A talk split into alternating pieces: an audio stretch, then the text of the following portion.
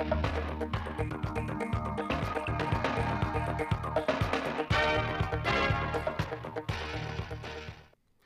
kính chào quý vị và các bạn đến với chương trình thời sự ngày 21 tháng 9 của Đài Phát thanh và Truyền thanh Hóa. Chương trình đang được thực hiện trực tiếp trên sóng FM tần số 92,3 MHz.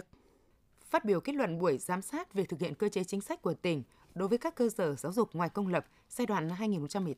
2018-2022 trên địa bàn thành phố Thanh Hóa vào sáng nay, đồng chí Đào Xuân Yên, trưởng ban tuyên giáo tỉnh ủy, trưởng ban Ban Văn hóa xã hội Hội đồng nhân dân tỉnh nhấn mạnh – Việc tạo điều kiện để phát triển các cơ sở giáo dục ngoài công lập là hướng đi rất phù hợp nhằm huy động toàn xã hội chăm lo cho sự nghiệp giáo dục, đa dạng sự lựa chọn của người dân thành phố Thanh Hóa, giảm quá tải cho các trường công lập.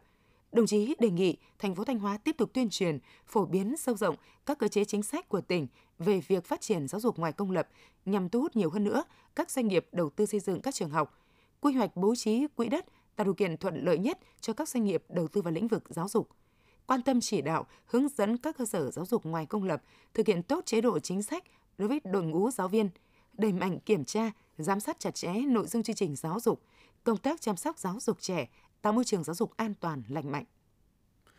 Sáng nay ngày 21 tháng 9, đoàn công tác cơ quan phát triển Pháp AFD do ông F.V. Cô Năng, Giám đốc AFD Việt Nam làm trưởng đoàn đã có buổi làm việc tại Thanh Hóa về tiểu dự án đầu tư xây dựng công trình cải thiện cơ sở hạ tầng đô thị Ngọc Lặc, huyện Ngọc Lặc, tỉnh Thanh Hóa, thuộc dự án cải thiện cơ sở hạ tầng đô thị giảm thiểu tác động của biến đổi khí hậu cho 4 tỉnh ven biển Bắc Trung Bộ – Phát biểu tại buổi làm việc, Phó Chủ tịch Ủy ban nhân dân tỉnh Thanh Hóa Lê Đức Giang chào mừng ông F.V. Cô Năng cùng đoàn công tác đã dành thời gian đến thăm và làm việc tại Thanh Hóa. Đồng chí đánh giá cao sự quan tâm của cơ quan phát triển Pháp về việc đầu tư xây dựng công trình cải thiện cơ sở hạ tầng đô thị Ngọc Lặc, huyện Ngọc Lặc thuộc dự án cải thiện cơ sở hạ tầng đô thị nhằm giảm thiểu tác động của biến đổi khí hậu cho 4 tỉnh ven biển Bắc Trung Bộ. Đồng chí cam kết tỉnh Thanh Hóa sẽ ủng hộ và tạo mọi điều kiện thuận lợi cũng như làm tốt công tác bàn giao mặt bằng sạch, cân đối bố trí nguồn vốn đối ứng để dự án sớm đi vào thực tiễn. Thay mặt đoàn công tác, ông F.V. Cô Năng, Giám đốc AFD Việt Nam cảm ơn lãnh đạo tỉnh Thanh Hóa đã dành thời gian tiếp và làm việc với đoàn công tác. Tiếp đó, Giám đốc AFD Việt Nam đã giới thiệu về việc đầu tư xây dựng công trình cải thiện cơ sở hạ tầng đô thị Ngọc Lặc, huyện Ngọc Lặc, đồng thời đề xuất một số nội dung về cơ chế phối hợp giải ngân vốn, giải phóng mặt bằng tái định cư. Ủy ban dân tỉnh vừa có văn bản về việc tăng cường công tác quản lý nhà nước đối với nhiệm vụ khoa học và công nghệ cấp tỉnh. Chủ tịch Ủy ban dân tỉnh yêu cầu Sở Khoa học và Công nghệ chủ trì phối hợp với Sở Tài chính và các đơn vị liên quan tăng cường trách nhiệm hơn nữa trong việc kiểm tra đánh giá, thẩm định và lập hồ sơ trình đề nghị Chủ tịch Ủy ban dân tỉnh xem xét phê duyệt danh mục, dự toán và cấp kinh phí thực hiện nhiệm vụ khoa học công nghệ cấp tỉnh, đồng thời chịu trách nhiệm trước Chủ tịch Ủy ban dân tỉnh và pháp luật về tính chính xác của số liệu, tính hợp pháp của hồ sơ trình. Công ty trách nhiệm hữu hạn Điện Nghi Sơn 2 vừa phối hợp với công ty trách nhiệm hữu hạn xây dựng và sản xuất vật liệu xây dựng Bình Minh bàn giao đường ống nước sạch cho các hộ dân ở tổ dân phố Nam Hải, Ngọc Sơn và đường ống chính cho tổ dân phố Nam Cao, phường Hải Thượng, thị xã Nghi Sơn với tổng mức đầu tư 1,36 tỷ đồng. Đường ống nước sạch do công ty trách nhiệm hữu hạn Điện Nghi Sơn 2 tài trợ và công ty trách nhiệm hữu hạn xây dựng và sản xuất vật liệu xây dựng Bình Minh lắp đặt sẽ cung cấp nguồn nước sạch cho gần 300 hộ dân ở phường Hải Thượng trong những năm qua, công ty đã tài trợ lắp đường ống nước sạch,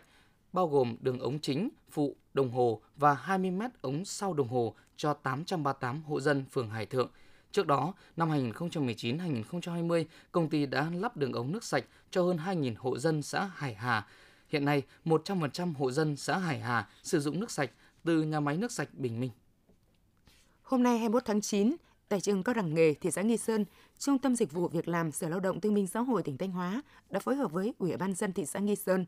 tổ chức phiên giao dịch việc làm, tư vấn tuyển sinh, định hướng nghề nghiệp, giới thiệu việc làm trong và ngoài nước cho học sinh, sinh viên và người lao động trên địa bàn.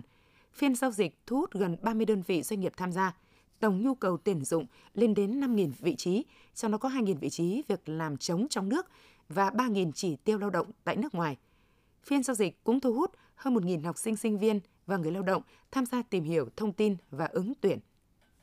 Sau 3 tháng ra quân xử lý xe quá tải, Công an Thanh Hóa đã lập biên bản trên 3.000 trường hợp vi phạm về tải trọng, cải tạo cây nới thích thước thành thùng, phạt tiền nộp kho bạc nhà nước 15,4 tỷ đồng. đồng thời triển khai kế hoạch xử lý vi phạm trật tự an toàn giao thông. Tình hình tai nạn giao thông đã giảm 32,3% số vụ, giảm 31,7% số người chết và giảm 22% số người bị thương.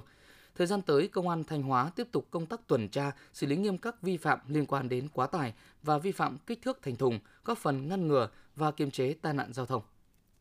Khoảng 3 giờ sáng ngày 21 tháng 9, người dân phát hiện khói và lửa bốc lên tại một kiosk của chợ Đà, xã Thọ Dân, huyện Triệu Sơn, Thanh Hóa.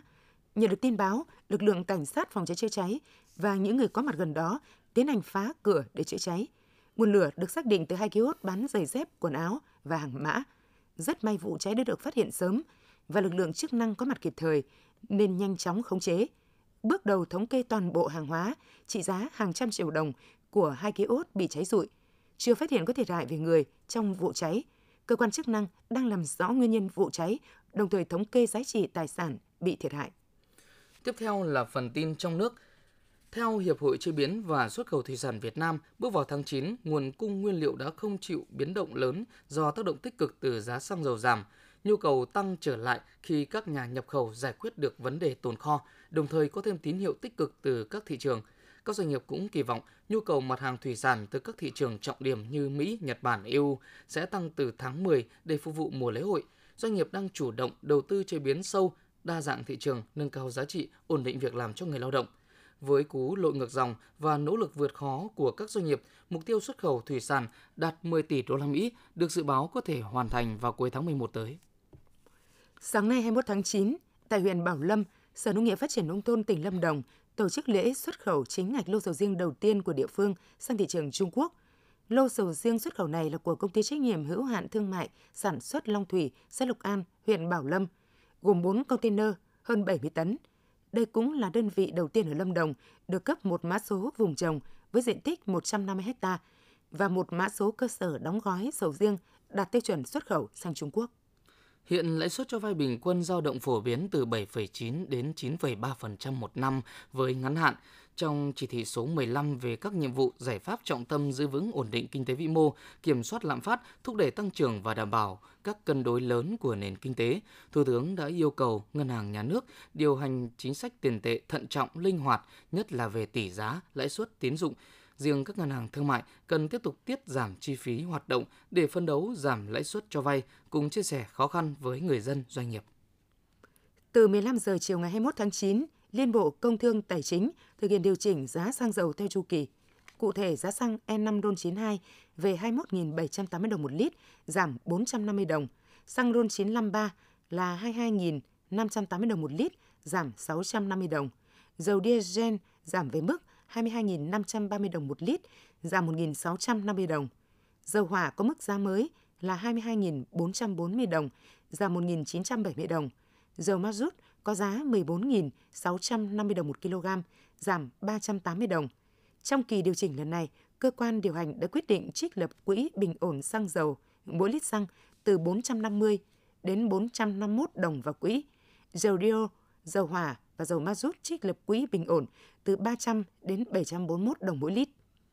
Thành phố Hồ Chí Minh đã có 23 người tử vong do sốt xuất huyết, tăng 19 trường hợp so với cùng kỳ năm 2021. Đáng chú ý, số ca bệnh tay chân miệng trên địa bàn đang có xu hướng tăng lên. Trung tâm Kiểm soát bệnh tật thành phố Hồ Chí Minh cảnh báo bước vào năm học mới, bệnh tay chân miệng sẽ có khuynh hướng gia tăng. Để chủ động phòng chống bệnh tay chân miệng, giảm đến mức thấp nhất số trường hợp mắc tử vong, người dân và cộng đồng cần thực hiện các biện pháp ba sạch, giữ bàn tay sạch và chơi đồ chơi sạch, ăn uống sạch, ở sạch. Chi cục Kiểm lâm Nghệ An đang phối hợp với Công an huyện Diễn Châu, Công an Nghệ An làm rõ vụ việc liên quan đến 6 con tê giác chết ở một khu du lịch sinh thái trên địa bàn xã Diễn Lâm, huyện Diễn Châu, tỉnh Nghệ An. 6 con tê giác này chết từ ngày 16 tháng 9. Tuy nhiên, từ chiều 20 tháng 9, thông tin tê giác chết mới được chính quyền địa phương và các cơ quan chức năng xác nhận. Những con tê giác bị chết là loại tê giác hai sừng, được nhập khẩu từ châu Phi về Việt Nam, mỗi con nặng trên một tấn. Việc lần đầu tiên tại Nghệ An xuất hiện tê giác chết nhiều đang gây ra các dư luận khác nhau tại địa phương. Cả nước có hơn 7.000 hồ đập thủy lợi, trong đó có tới hơn 900 hồ đập đã xuống cấp hư hỏng, thiếu khả năng xả lũ, tiềm ẩn nguy cơ mất an toàn. Trong số hơn 7.000 hồ đập thủy lợi, phần lớn là cấp huyện quản lý, chiếm tới 65%. Mùa mưa bão năm nay đang đến gần, các địa phương cũng cần nêu cao tinh thần trách nhiệm, chuẩn bị đầy đủ lực lượng vật tư phương tiện theo phương châm 4 tại chỗ, sẵn sàng ứng phó với mọi tình huống có thể xảy ra. Thông tin vừa rồi cũng đã kết thúc chương trình thời sự của Đài Phát thanh và Truyền thanh Hóa. Xin kính chào và hẹn gặp lại quý vị và các bạn trong các chương trình sau.